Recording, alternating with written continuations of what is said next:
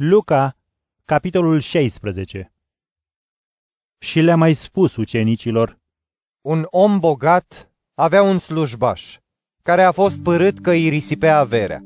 L-a chemat și i-a spus, Ce aud despre tine?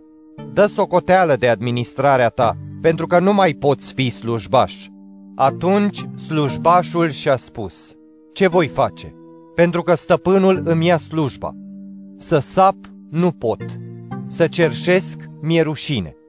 Știu ce voi face, pentru că atunci când voi fi dat afară din slujbă, oamenii să mă primească în casele lor. Și i-a chemat unul câte unul pe datornicii stăpânului său. I-a spus primului, cât îi datorezi stăpânului meu? Acesta i-a zis, o sută de măsuri de unt de lemn. El i-a răspuns, ia-ți înscrisul așează-te repede și scrie 50. Altuia i-a spus, tu cât datorezi? Acela i-a răspuns, o sută de măsuri de grâu. El i-a zis, ia-ți înscrisul și trece 80. Stăpânul l-a lăudat pe slujbașul nedrept, pentru că a lucrat cu înțelepciune. Fiindcă fiii veacului acestuia sunt mai înțelepți între ai lor decât fiii luminii. Iar eu vă spun, faceți-vă prieteni din câștigul nedrept, pentru că atunci când veți duce lipsă, ei să vă primească în corturile veșnice. Cel care este credincios în puțin, este credincios și în mult, iar cel care în puțin este nedrept, și în mult este nedrept. Deci dacă în câștigul nedrept nu ați fost credincioși, cine vă va încredința adevărata bogăție? Și dacă nu ați fost credincioși cu avuția altuia, cine vă va da ce este al vostru? Niciun servitor nu poate sluji la doi stăpâni, fiindcă sau îl va urâ pe unul și îl va iubi pe celălalt, sau va ține la unul și pe celălalt îl va disprețui. Nu-i puteți sluji și lui Dumnezeu și avuțiilor.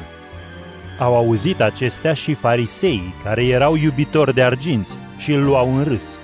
Dar el le-a zis, Voi vă arătați drepți în fața oamenilor, dar Dumnezeu vă cunoaște inimile, fiindcă ce este de preț pentru oameni este urăciune în fața lui Dumnezeu. Legea și profeții au fost până la Ioan.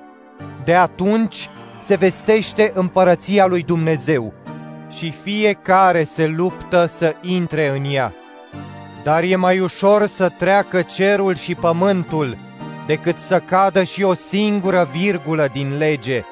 Oricine își lasă soția și se însoară cu alta, săvârșește adulter, iar cel care se însoară cu cea lăsată de bărbat săvârșește adulter. Era un om bogat care se îmbrăca în purpură și țesături fine și petrecea în toate zilele cu strălucire, iar un sărac, plin de bube, pe nume Lazar, zăcea la poarta lui și ar fi dorit să se sature cu ce cădea de la masa celui bogat. Ba și câinii veneau și îi lingeau bubele. A murit săracul și a fost dus de îngeri în sânul lui Avraam. A murit și bogatul și a fost îngropat. Pe când era în sălașul morților, în chinuri, și-a ridicat ochii și l-a văzut de departe pe Avraam și pe Lazar în sânul lui. L-a strigat și i-a zis, Părinte Avraam, fieți milă de mine și trimite-l pe Lazar să-și înmoaie vârful degetului în apă și să-mi răcorească limba, căci mă chinuiesc în văpaie. Dar Avraam i-a spus, Fiule, adu-ți aminte că tu ai primit cele bune în timpul vieții, iar Lazar cele rele. Acum însă el este mângâiat aici, iar tu te chinuiești.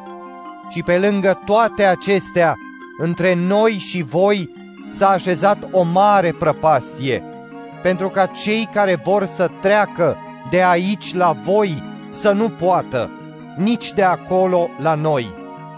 Bogatul a spus atunci, Te rog, părinte, măcar trimite-l în casa tatălui meu, fiindcă am cinci frați, să le dea mărturie despre acestea, ca nu cumva să ajungă și ei în acest loc de chin. Dar Avraam i-a spus, îi au pe Moise și pe profeți, să asculte de ei. El a spus, nu, părinte Avraam, ci dacă ar merge la ei cineva dintre cei morți, s-ar pocăi. Dar Avraam i-a răspuns, dacă de Moise și de profeți nu ascultă, nu vor crede nici dacă ar învia cineva din morți.